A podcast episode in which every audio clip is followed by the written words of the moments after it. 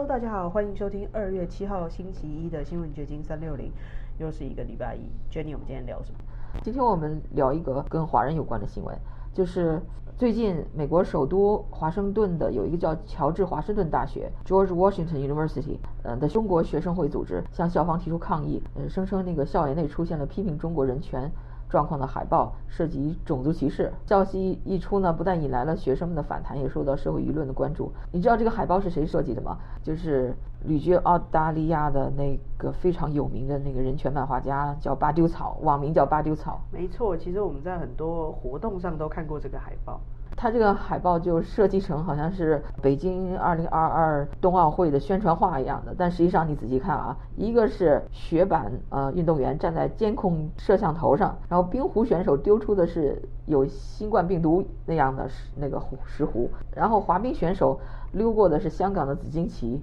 还有一个冰球选手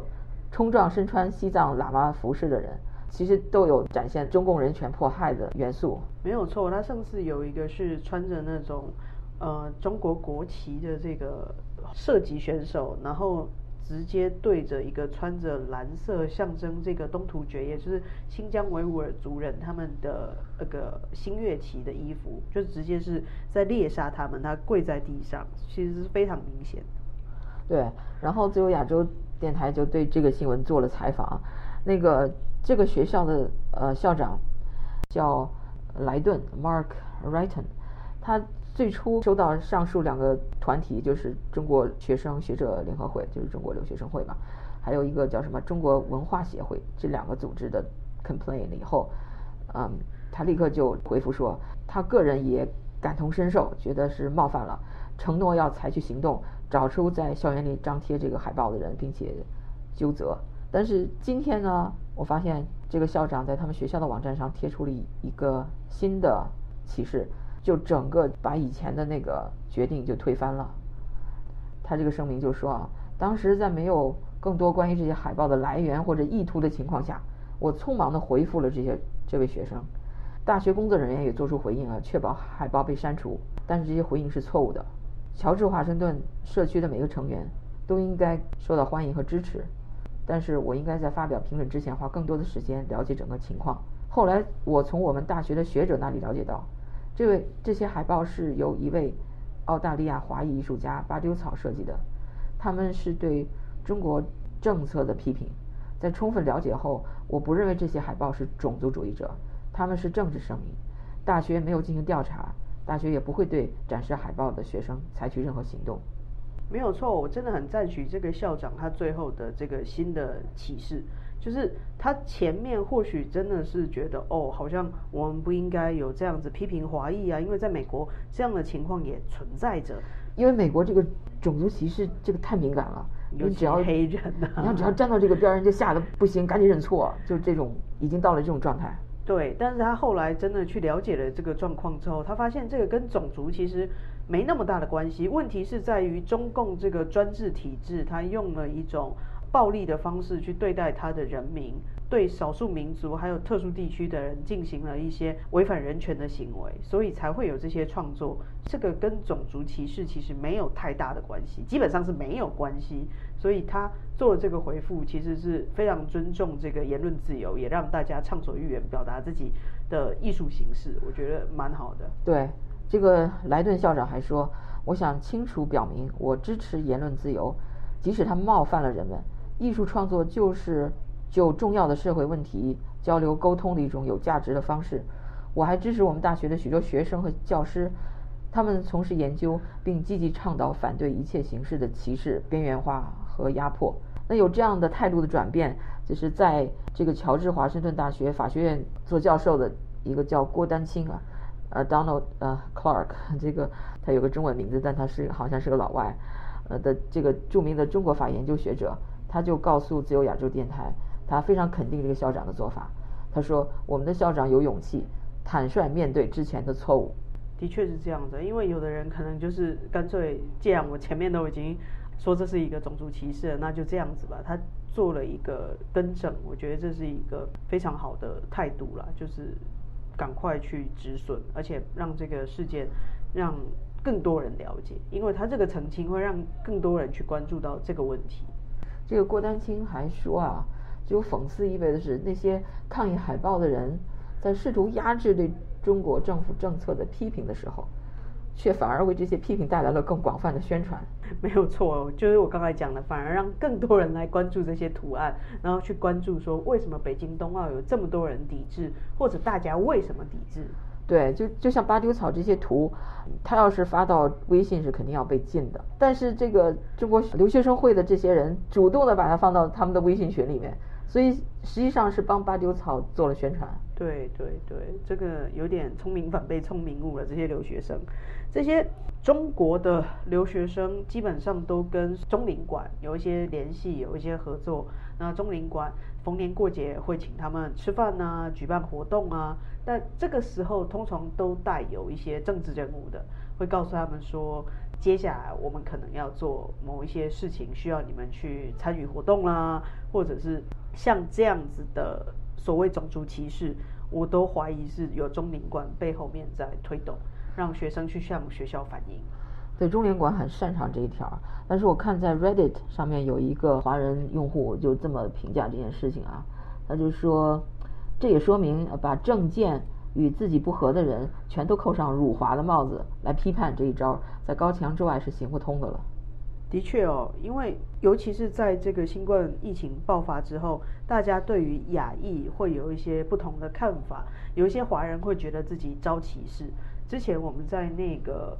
抖音上面好像也有看到，有一些西方人对华裔比较不礼貌，甚至直接说 “Go back to China” 类似这样的。啊，对，最近就发生了这么一件事情，就是大约在不到一周前吧，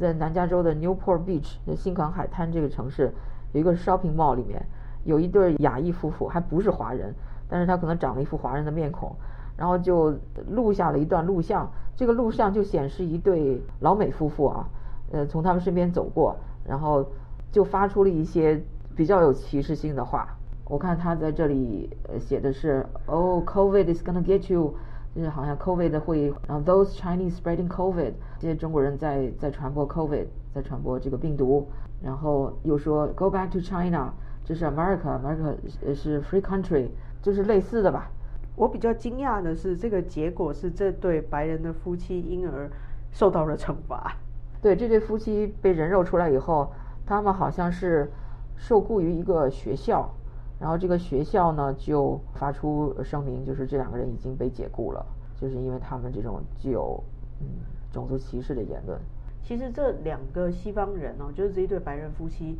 应该是对于说这个中共掩盖疫情，还有甚至有可能传递病毒这件事情提出了质疑，所以他不喜欢中共这个体制。但是因为他也不了解这个中国的国情，也不了解不是所有的亚洲人都是来自中国，所以他才会看到亚裔人士，他就说 Go back to China，或者是要求他们滚远一点，就病毒远离我。但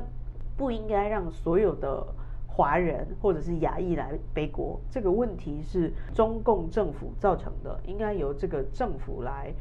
负责来澄清，而不是让所有的人民来负责。对，这对老美夫妇，他实际上是把反共和反华这种感情给融合在一起了。因为你从他的言论来说，还是说，呃，I love that we are not in their country, right？就他他们两个在互相对话，那个就是说我非常高兴，我们不是在他们那个国家，就一指中共国，然后又说 America is a free country，然后又说那个他们不喜欢 communist 之类的，所以他是反共的，但是他错误的把他这种反共的情绪都发泄在有华人面孔的人身上。这一对录下了他们这言行的那一对亚裔，还还说。我们甚至不是华人，我们 Are you saying those words towards us? We're not even Chinese。就是实际上是一种沟通上的错位吧。的确哦，因为一般人都会觉得我是美国人，那我就遵循美国的宪法，我就喜欢美国的制度。但是很多我是中国人，但我并不喜欢中国政府，我也不遵循共产主义。对美国人来说，他们或许是很难理解的，他就觉得哦，你是中国人，你是共产党。他有的时候就会以偏概全。对你说，这里没有种族歧视的因素吗？你你也不能这么说，的确是有。但是呢，这个种族歧视实际上这个问题的根源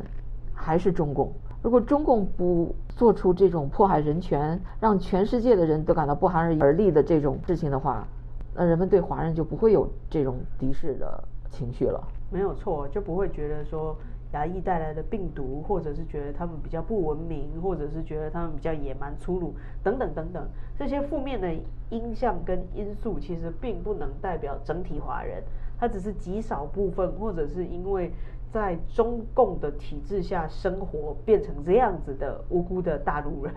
对，那没办法以偏概全。所以说，最大的受害者还是我们华人，甚至累计了亚裔周边的一些国家的人。但是那个问题的根源还是中共。的确啊，就像我们在洛杉矶，有时候也会觉得，好像你因为黄色的皮肤，然后黑色的头发跟眼珠，容易会被人家侧目。没有常常，我从来没有，我基本上没有感觉到被人侧目。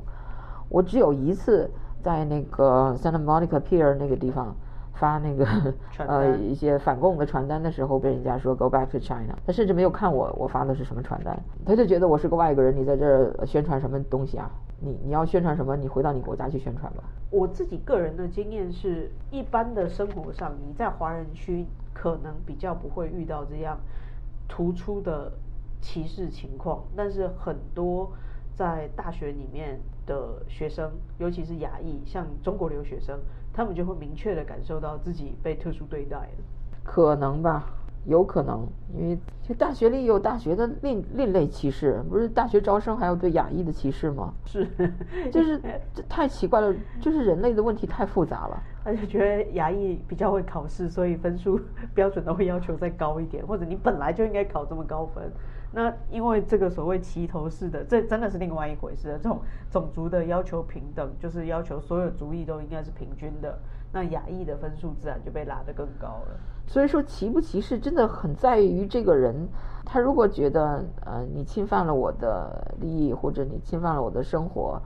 啊或者我就是看你眼红，他可能就要歧视别人。他甚至没有什么优势，他也要把你孤立起来，要。要把你当成一个好像比他略等一一层的人来歧视，